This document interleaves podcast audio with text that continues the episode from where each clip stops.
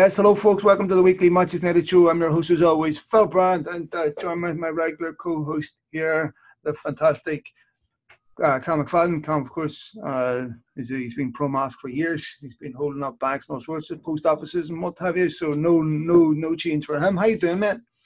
I'm doing well. You're certainly right about the mask. When you've got a face like this, you need a fucking mask 24 7. Oh, mean, I know. What's it? My doing it sounds like uh, you probably should take a pedigree home. Um, how's things, mate? Anyway, uh, all good.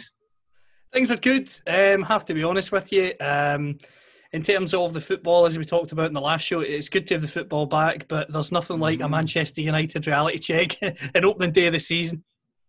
Uh, I mean, yeah, the, there's certain games I utterly detest losing, and one of them is the opening day of the season because you go into it with so much optimism and then it immediately gets deflated. And I know people point back towards the last time they did it against 3 1 the Villa, how things were different. Um, we will obviously talk a little bit about United's result last week, uh, the result against Luton, uh, which I didn't see the game. So, um, nonetheless, it's never stopped me talking shit before when I have seen the game. So, uh, it doesn't really make much of a difference. But 3 0, right? And, uh, you know, I have to say, it was a good result for United. You know, at the weekend, I was envious of the Chilean miners. I thought there wouldn't be a bad old stint, 45, 60,000 on the ground. Wouldn't have been bad old stint. It uh, ended up sniffing 99p toys by the end of the night, mate, to get myself through. Um, we'll talk, there's so much to talk about. We'll talk about, um, obviously, this debacle of the transfer window and where we're at. Uh, some of the other things that are making news, United are going to publish the financials next month, which is going to be really, really interesting. Swiss Swiss Ramble done a fantastic article uh, pointing out just how much Manchester United stand to lose.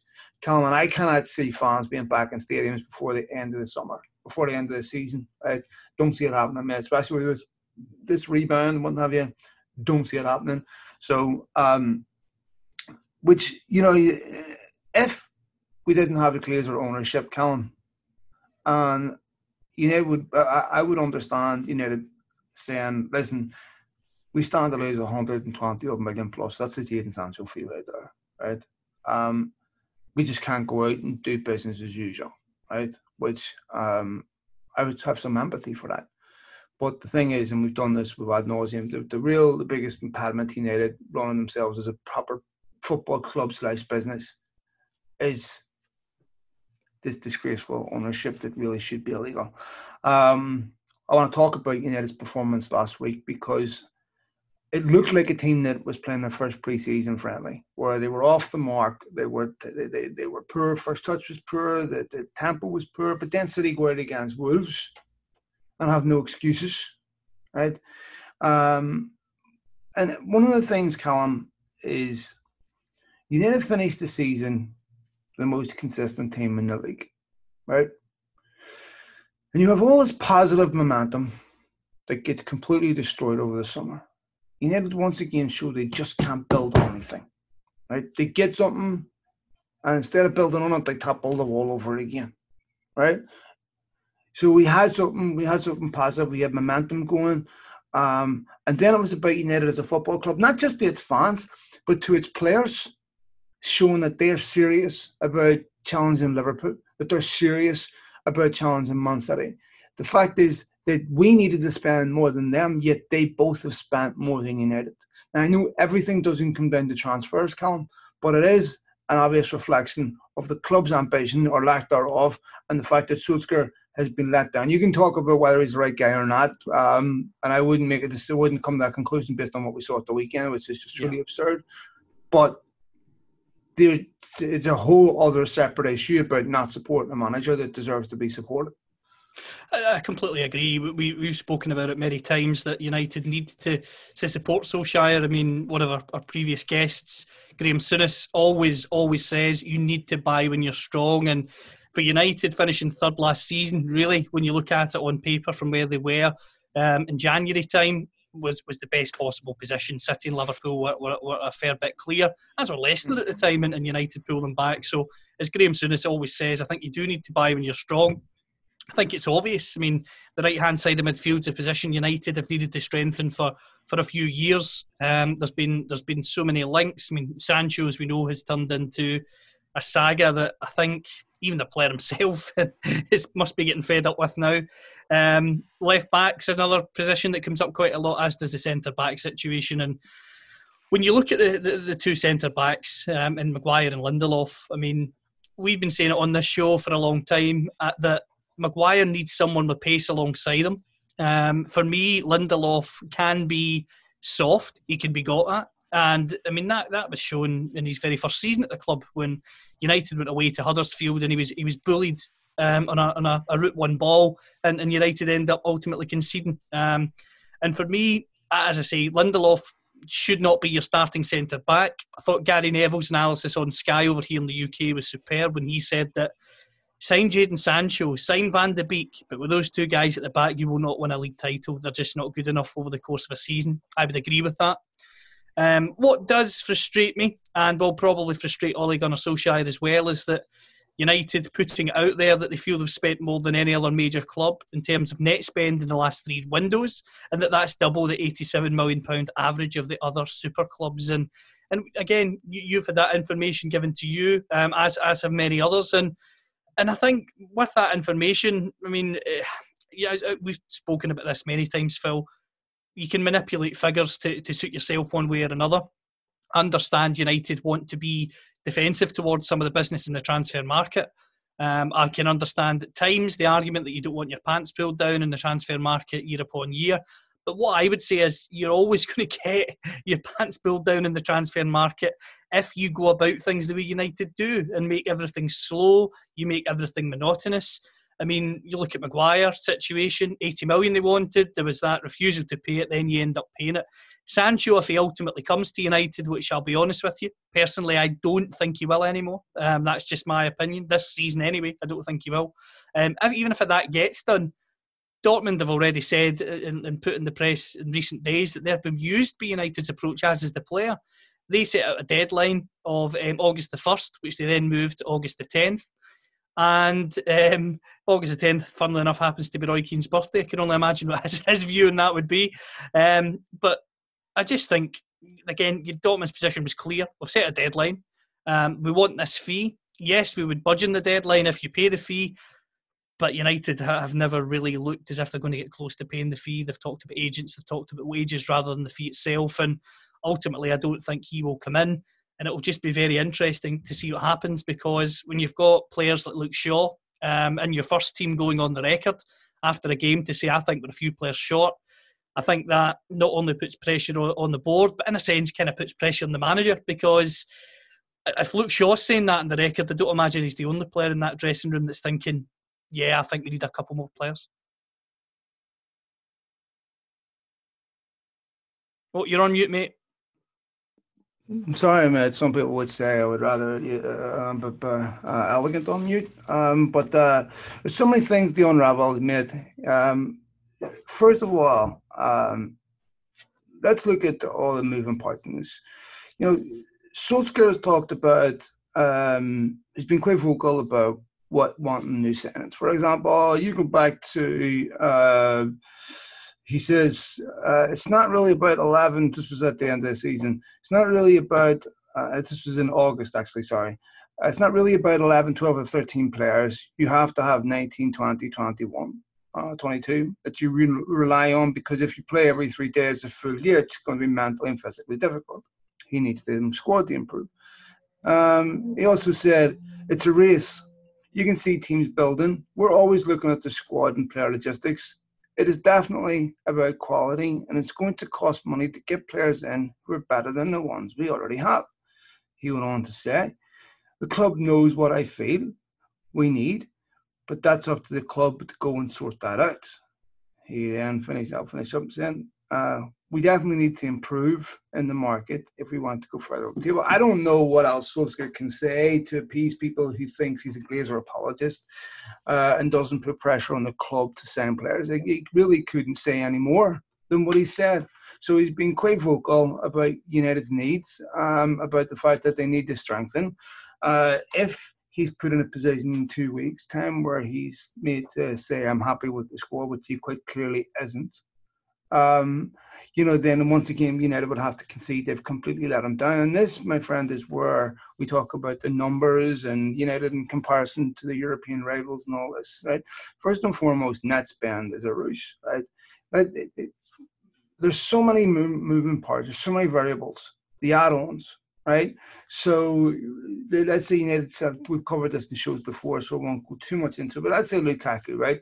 70 million with potential add ons rising to 90, right? Well, United will never say they got 90 million for Lukaku, even if they did, right? So, um, if the add-ons are met, United will not, you know, that that's not going to get included. Plus, there's lots of other variables such as uh, currency fluctuation, such as uh, you know high deals are paid. You know, are they paid up front? Are they paid over the course? Are you borrowing? Are you financing? The cost of financing. There's so many things that goes into it, Callum. Right. Um, and then when you're selling a player, you supplement wages to get to get them off the book. If you are, then that doesn't then that changes you know, there's so many different things that goes into it. So net net spend is is is not a great way of determining how you spend. But we talked about United towards the end of the season. They finished in the top four. They finished third. They're not a third place team. I don't think you can ask any more of Solskjaer to them finishing third. You've got all this positive momentum. And then once again, the football club has been let down by idiots who don't know what they're doing.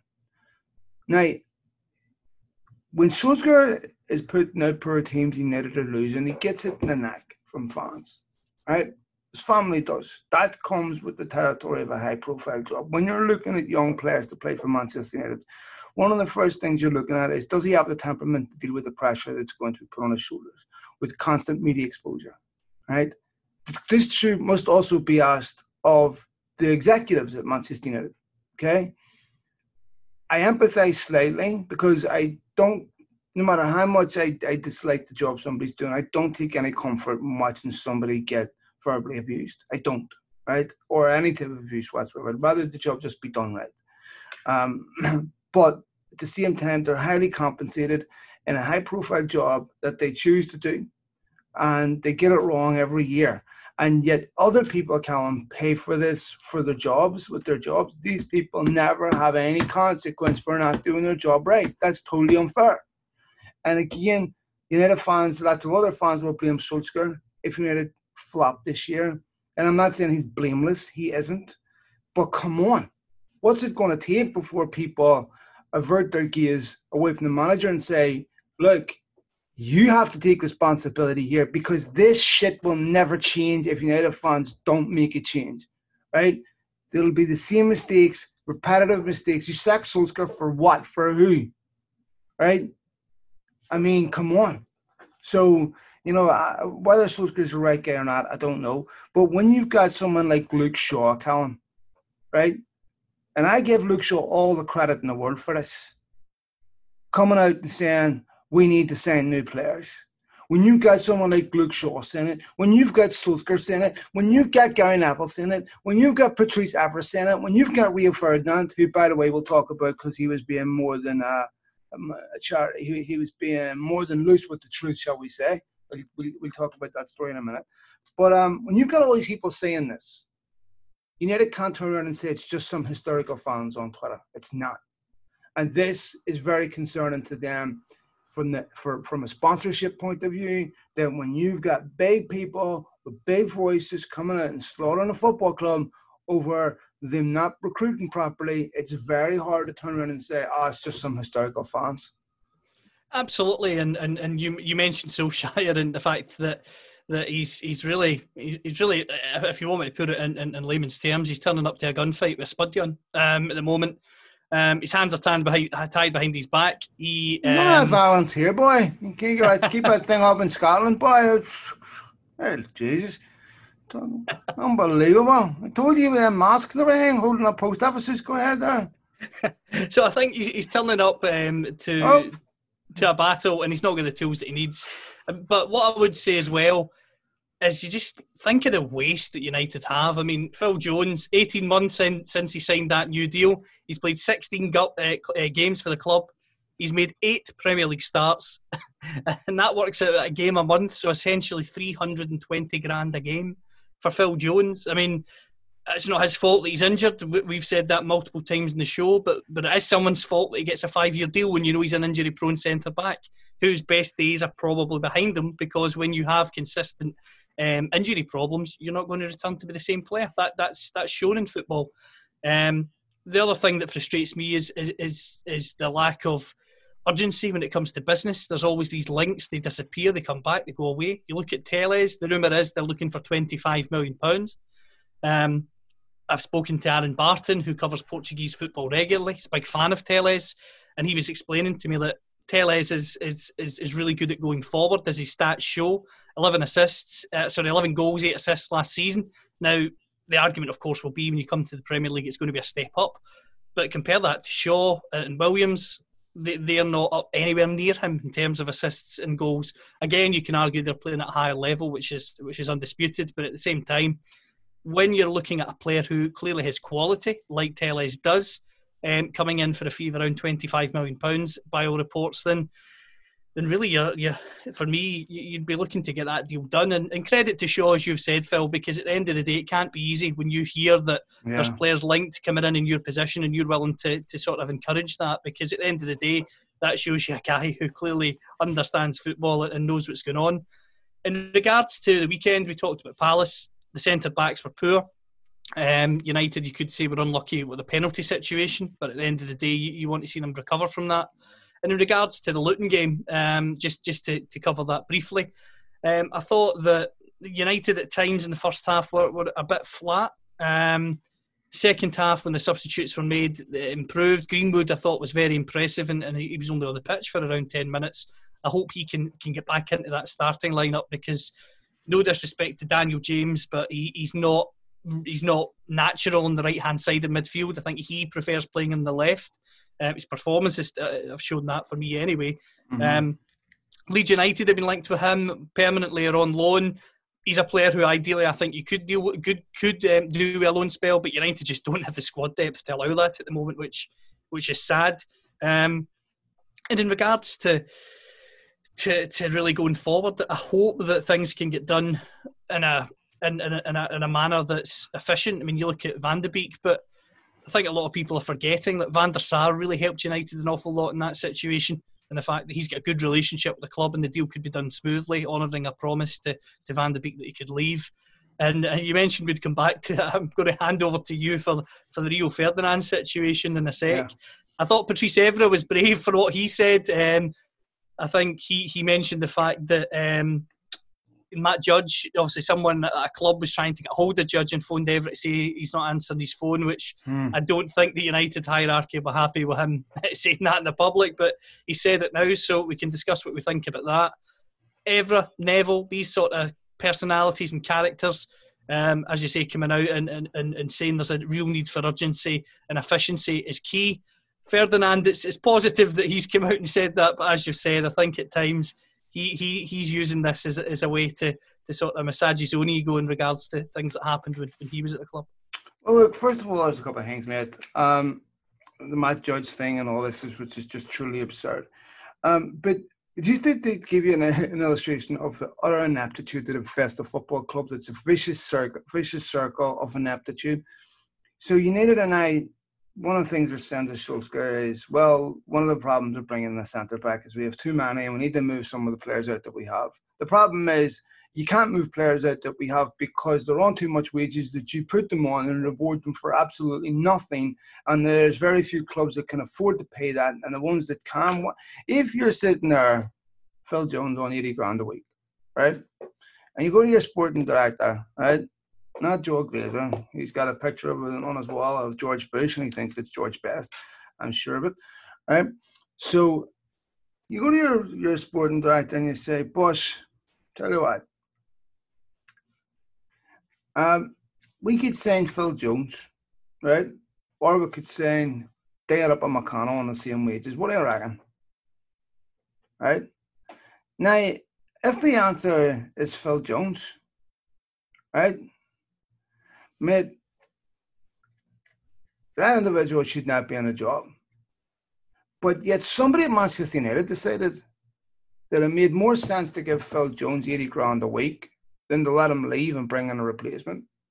What's the thinking behind that, mate? So if you look at all the logical sides of this and think, why would somebody give Phil Jones 80 grand a week? And to me, the only answer I can come, come up with is because you don't want to spend money to bring in a replacement. That's the only reason why. So it's easier to turn in and give Phil Jones an extended contract than it is to let him go and send a replacement, right? Now, when you're also picking the players you choose, you know, Ander Herrera, right? So Ander Herrera was allowed to leave. What happened? No replacement was sent, right? Fellaini was allowed to leave for on the cheap, no replacement sent, right? Matteo Darmian allowed to leave on the cheap, you know. Uh, eh, eh, eh, and so a lot of these players that leave on the cheap don't get replaced because they don't generate enough money to fund a move. And United always have problematic positions in other parts of the field. So the, you have this problem of trying to get rid of players that you can't get rid of because you put them beyond the reach of so many other clubs. That's an aptitude made, right? And I'm looking at United's recruitment team and I'm saying to myself, which one of them does their jobs well? Right? Who out of this these executives do their job well. Maybe they do their jobs really well, but by a measure that's not obvious to me and you, certainly not through a football lens. You know, when was the last time we saw beat me? Okay, you could argue Van de Beek was was a shrewd move. I would have to give him credit for that. It was done at a good price, good time. If they'd have had another two signings done, perfect. I think Van de Beek. Oh, I can't criticize him on that deal. But Prior to that, I was critical of United in the window. Relaxed my criticism, and now I'm back full double barrels because it's like, look, why are we still in this situation? Why is Patrice Evra coming out and saying, Matt Judge, head of recruitment, if you got something better to do right now than answer your phone with regards to bringing in football players to a football club that badly need it, you know, would you see this happen where Solskjaer is in charge of recruitment for the executive side and not answering his phone? It's ridiculous. It's totally ridiculous. And every year United are asked to deal with some bullshit inaptitude that doesn't happen in other clubs. United are damn lucky they're a brand. Imagine them actually out of another football club where they couldn't rely on the size of this football club and other people's accomplishments to, to make money. United are trading off Ferguson's accomplishments, Matt Busby's accomplishments. Not doing anything in the last seven years. You leave it to these clowns. All right, put your medals on the table. What have you done for Manchester United other than take this club backwards? things that weren't a consideration seven years ago about str- struggling to qualify for the Champions League. Unthinkable. Now is our reality.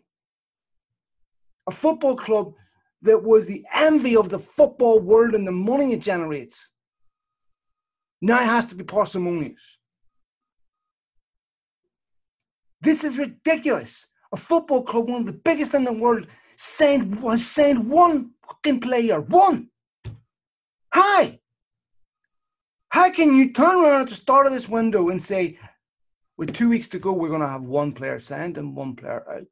That is an absolute disgrace, Callum. A disgrace. And it is, I don't care if you've got Benny Hill as a manager or you've got Pep Guardiola. That's letting a manager down. Right? That is turning around to a manager and saying, signing football players for this football club is not a major priority for us. Certainly not above other things. Well, well the thing as well, Phil, when it comes to that, um, you, you just you just really have to just look across, and I hate to say it. You look at City, mm-hmm.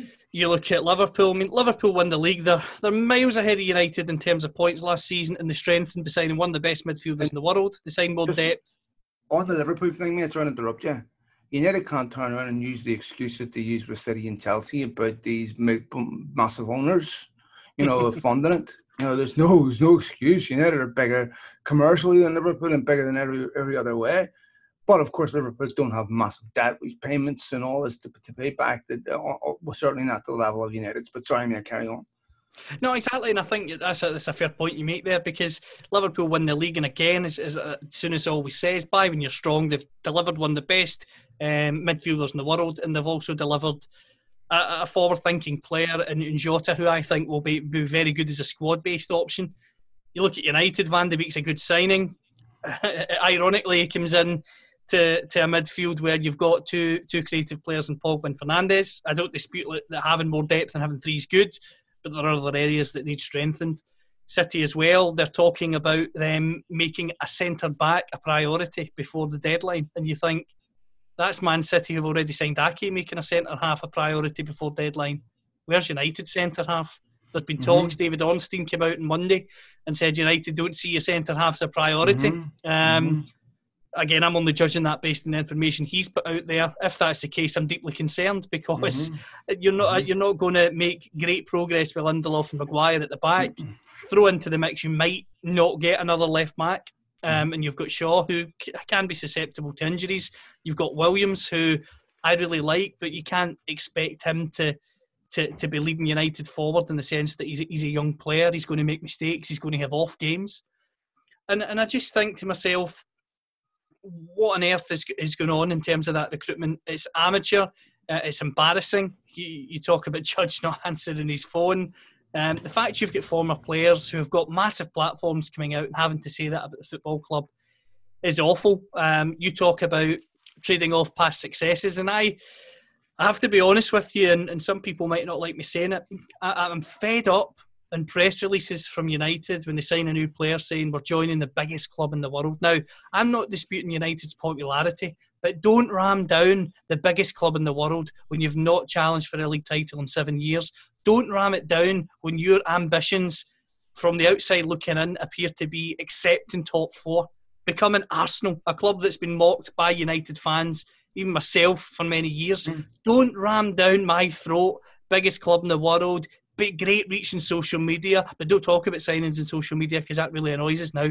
Don't ram that down my throat because at the end of the day, the biggest football club in the world would be a football club first and foremost. It wouldn't be a commercial operation that sources noodle partners and pillow partners and and and, and um, flight partners. All of those things have their place. Commercially, you have to be on the ball. But Manchester United is a football club. It's not solely a commercial operation, and I'm afraid that if the if the if the people involved at the top don't wake up and smell the coffee before this deadline and address what the manager has asked for, the club will stagnate and we'll be back into the the, the Woodward era and the cycle. Back the manager in their first window. Second season, don't back them. Third season, sack them. Get a new manager and then back them first window. Don't back them, sack them. And you're in that constant cycle of doom and gloom, having peaks and troughs of optimism, and in reality, a club that's going no further forward than the football side. The fact that you look at a team like Liverpool, and I hate to mention them again, they can sell players like Harry Wilson for 15 million pounds. They're about to sell young Brewster for 25 million with a buyback. United can't sell anyone. I mean, you look at Sanchez; he basically leaves the club in a free transfer. You look at um, Lukaku, obviously was someone who was in demand, but you look at other players and you think how on earth can you not find a market for these players? And I suppose, as we've said, one of the reasons is the wages, but but part of that's because you've not got anyone in the football side who can approach another club, approach another sporting director, and, and make a deal feasible. Because some of the players Liverpool have sold in recent years, I mean, Dominic Solanke, I think, had scored one Premier League goal, and they get 20 million quid for him. Mm-hmm. Well, United, United wouldn't sell a player in that position because they wouldn't be able to. Well, here's the thing, are a couple of things, right? So we hear Dortmund bemused at United's approach, and that's been consistent with a number of people I've spoken to in Germany.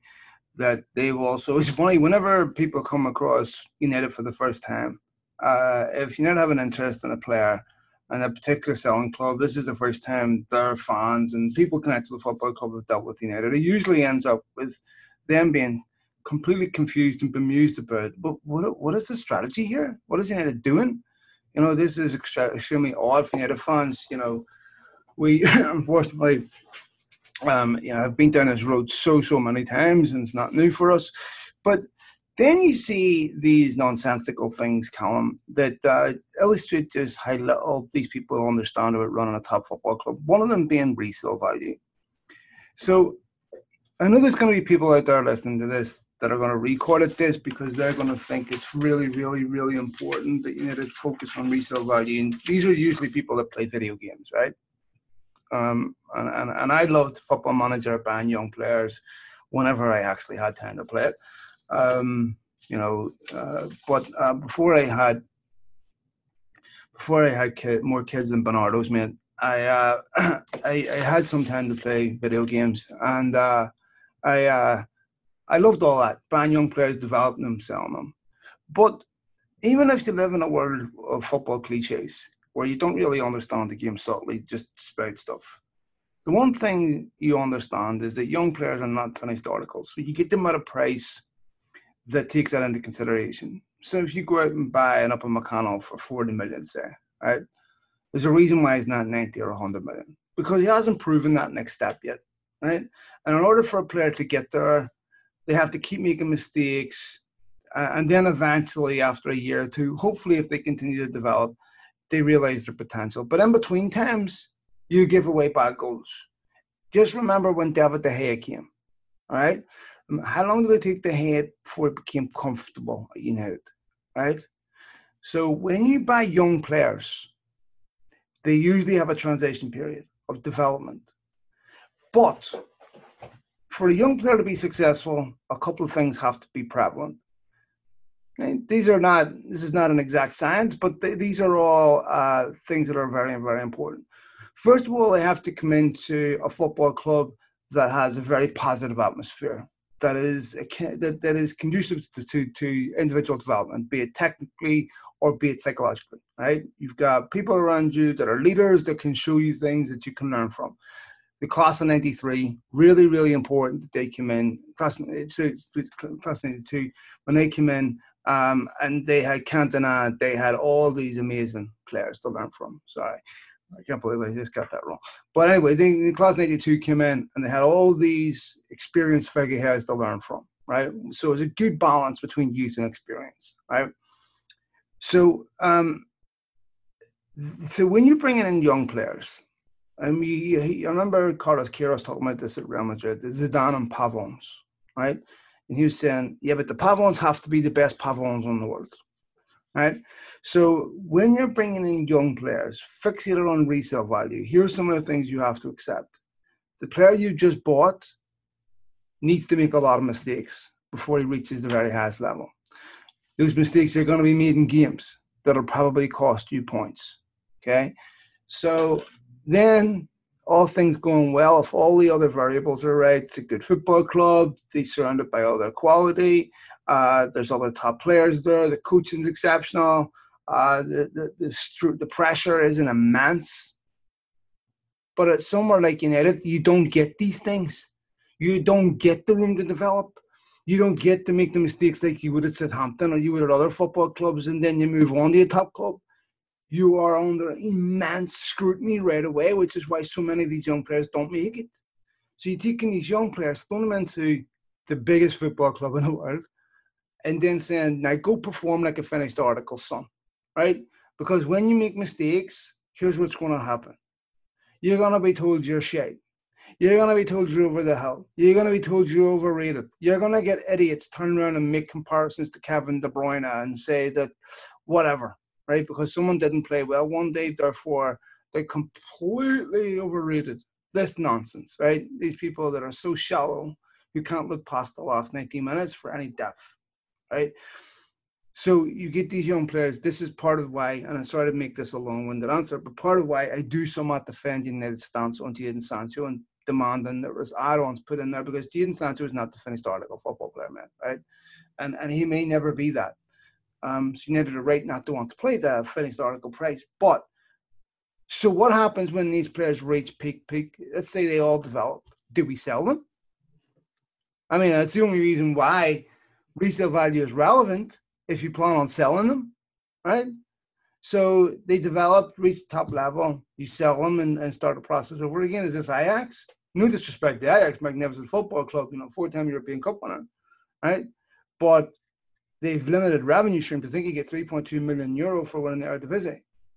So why are United now saying that even as far down as the players, it's all about develop and sell, develop, sell, develop, sell. See, that's a fixation on profit when the fixation should be on trophies and then make money, right? We're not signing a 28 year old footballer because of resale value. This is bullshit. This is insanity. This is ridiculous.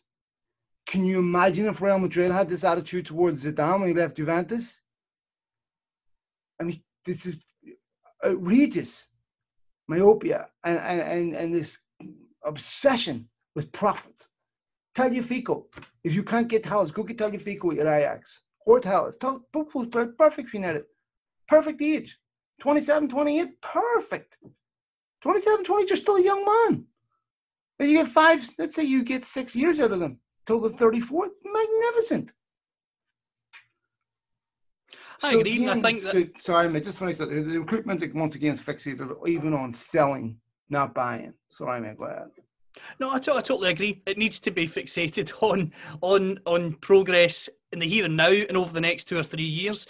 The, one of the things that frustrates me with, with a lot of football clubs, and, and, I understand as you as you've said when it comes to football manager signing the next big thing and saying right, in five years time he's going to be this, that, and the next thing. United are seven years without a league title. If you're thinking about someone that's going to be good in five years' time, that's twelve years.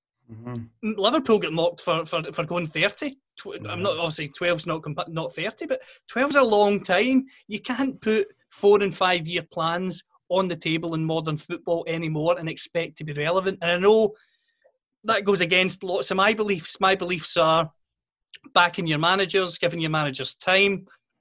But we live in an ever changing, ever evolving world. It doesn't mean that you become reactionary, as, as you've said, and judge a player solely in the last 90 minutes because that is insanity. But at the same time, I think having a grand master plan of planning three or four years in advance at the, the, the top level is very bold because you get left behind. I mean, we've seen this with, with so many clubs. Look at Barcelona as well in, in, the current situation. They're a club who mm-hmm. had all the crown jewels, all the trophies coming in. Their sustainability um, in terms of a long term plan wasn't there and you look at them now, they're going backwards and they're going backwards fast. And now they're urgently trying to work in the background to try and catch up.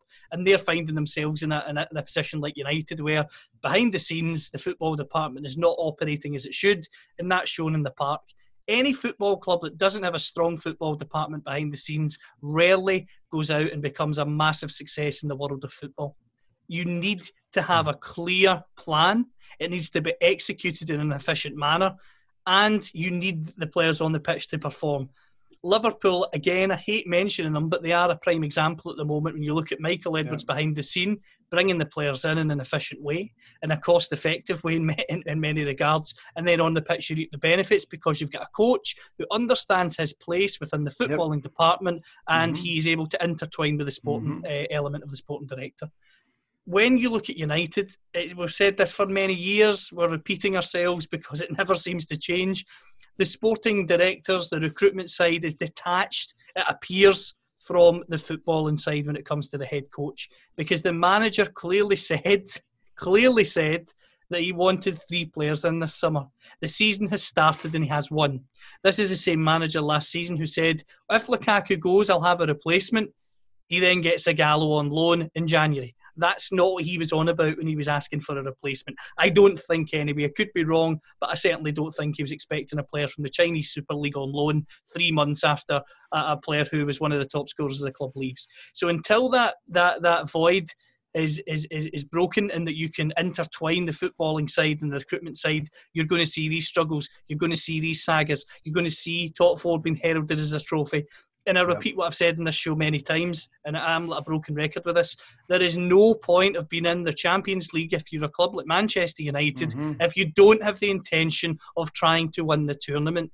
Getting there is not enough. United are not FC Basel. United are not um, Ludogorets. Getting to the group stages is not United's ambition. You need to get to the knockout stage and you need to make a dent in it because it's not, as I say, you cannot keep putting out and spinning out biggest football club in the world, best football club in the world, and not compete for the top honours because I'm sorry, you get left behind. And you you see this with, with some of the generations.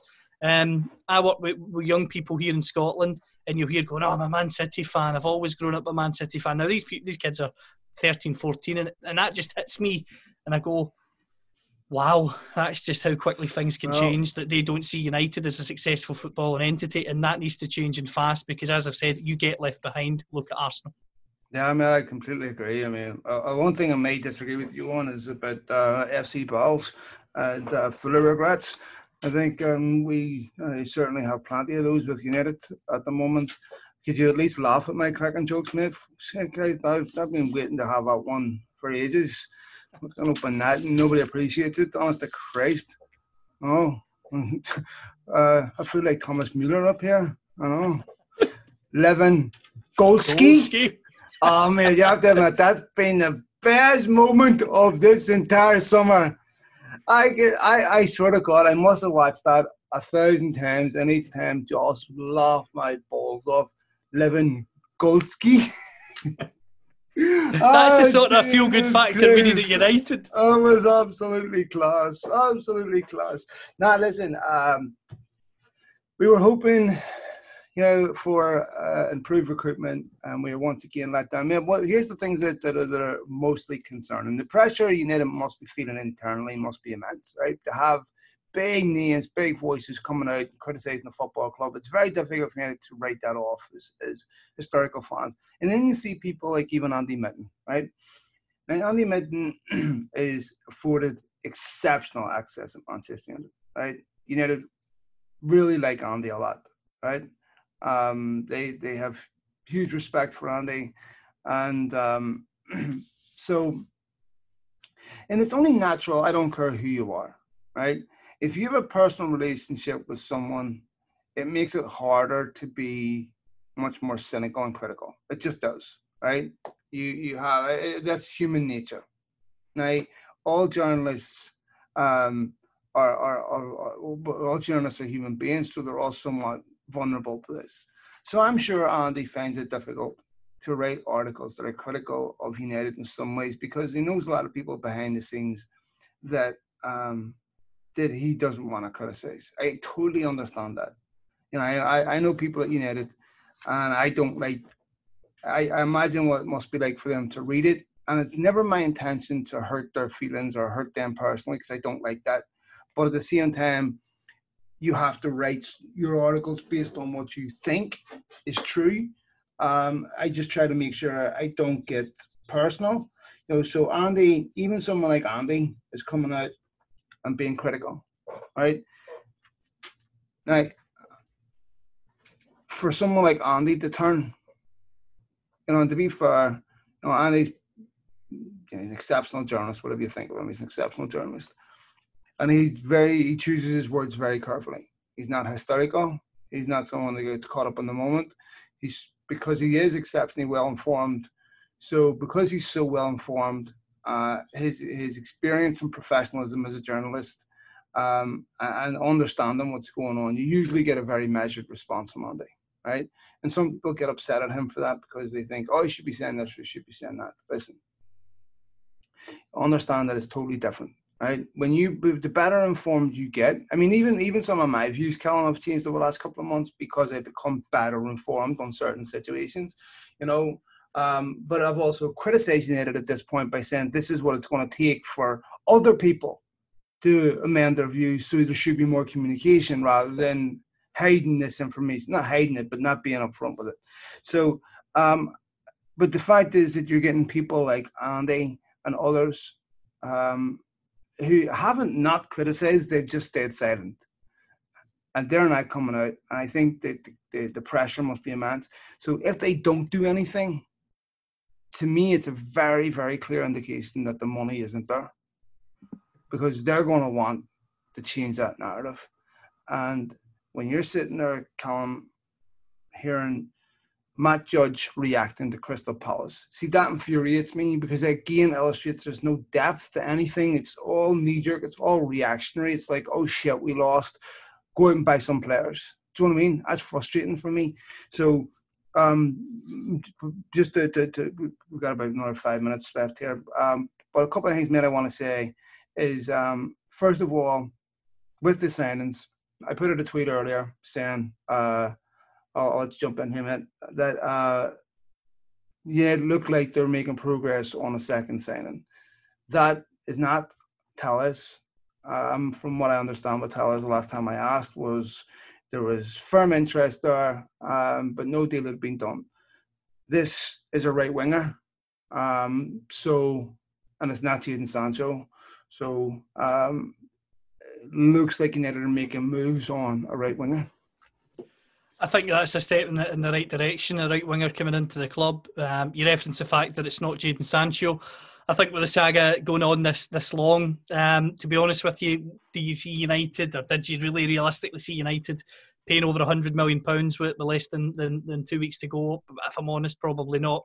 But but to also say in your point there, the best football clubs are proactive and not reactive. And when it comes to United, as you've said, it's, it's, it's reactive, reacting to this, reacting to that, rather than finishing the season and proactively thinking how do we go out to improve. Right winger, positive for me. Um, if it's Marwan Sarr, I want the, the lottery numbers next week. Um, and in terms of the left back situation, with interest in, in, in Telles, um, I hope that deal can be done. I think, as you've said and, and alluded to, he's a good age. He's a, a player who will be um, playing at his peak, which I think is, is always a bonus for a team like United who are looking to to make steps forward and, and catch up with, with, with, other rivals. I think signing a player at their peak can, can never be, be be underestimated because at the end of the day, I think sometimes it is good to sign a player at maybe 22, 23 who's got a lot of potential and can further improve. But there is something to be said um, for going into the market and getting exactly what you need for the here and now as well. And I think that's what Telles will, will touch would deliver if, if he arrives at United. Looking ahead to Brighton, um, I have to be honest with you. I think Brighton are a team under Graham Potter who are a good side. I think their recruitment's been quite good over the last couple of years. Again, they've got a technical director in Dan Ashworth who ties in with football inside. So, surprise, surprise, their recruitment's pretty good. Um, despite the fact that they are a, a team who have got Connolly and Maupay up front, two players with, with pace who I think will trouble United's back two.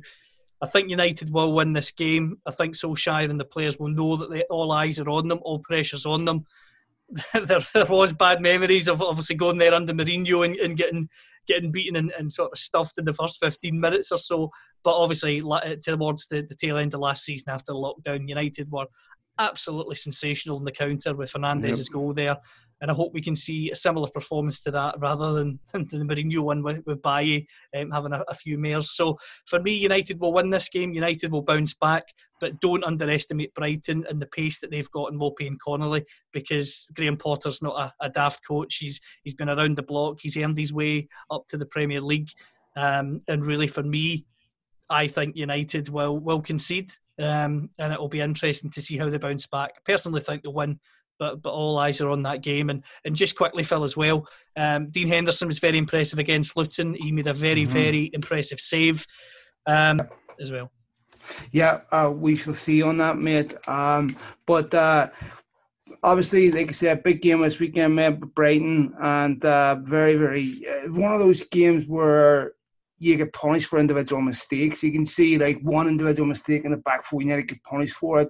Um, one of those games, you know, they played well there when they went there towards the end of last season, as you were saying. Um, but um, it's a fixture. It seems silly to say this, but United have to win it. Um, two defeats on the bounce, mate, in the league this early would be a catastrophe for United, and it would put such a dark cloud. See, this is another thing that the, the, the, the recruitment team have managed to do uh, is completely killed positivity and momentum from last season. You know, they can't carry on into this season because even the players are complaining the squad's not good enough. It's totally unacceptable, mate. Um, very, very disappointing. Um, Chris Smalling should have his future sorted. Looks like he will probably leave. Uh, and so um, I think come the end of the window, mate, what do I expect? I expect United will have probably someone like Telles done uh, and, an, and, an, and another young player done Um, if let's say it's Telles van der Beek and a young, say a young right winger, I think that's an underwhelming window, mate. I do. I think that that you know, when Solskjaer asked for players that were better than what he has, if and this young, if if say United send this young winger, I don't think he's better. Maybe he is. I don't know. I haven't seen enough of him um, than what we have. Van de Beek would be, and I suppose Telles would be better. But um, I think so. Solskjaer was hoping for a Jadon Sancho type, um, and I also agree that defensively, I think those are the most important signings United can make. Um, but uh, we shall see, mate. Obviously, taking into consideration the uh, financial loss from the uh, pandemic, this is very real for United. We know it, the Glazers and all that there, um, but still, it's a massive amount of money to be losing. And it will be interesting, mate, if this carries on more than a year. What will football look like if it doesn't get addressed? We shall see. Mate, I'm going to have to go and leave it there. Uh, Callum will be back again next week. Folks, listen, now that the season started, we'll bring these shows back with much more regularity. I've got guests lined up. I've got uh, Bojan Joric lined up. I've got a whole bunch of people lined up. Always great to have Bojan back. Uh, obviously, a lot of action United players. I'm talking to United uh, at the moment about bringing on some people from the football club. So uh, we'll be loading back up again here with some jam-packed shows. So looking forward to connecting with you all. Callum, Hasta luego, mate. All the best, mate. Take care. See ya. Cheers. Bye.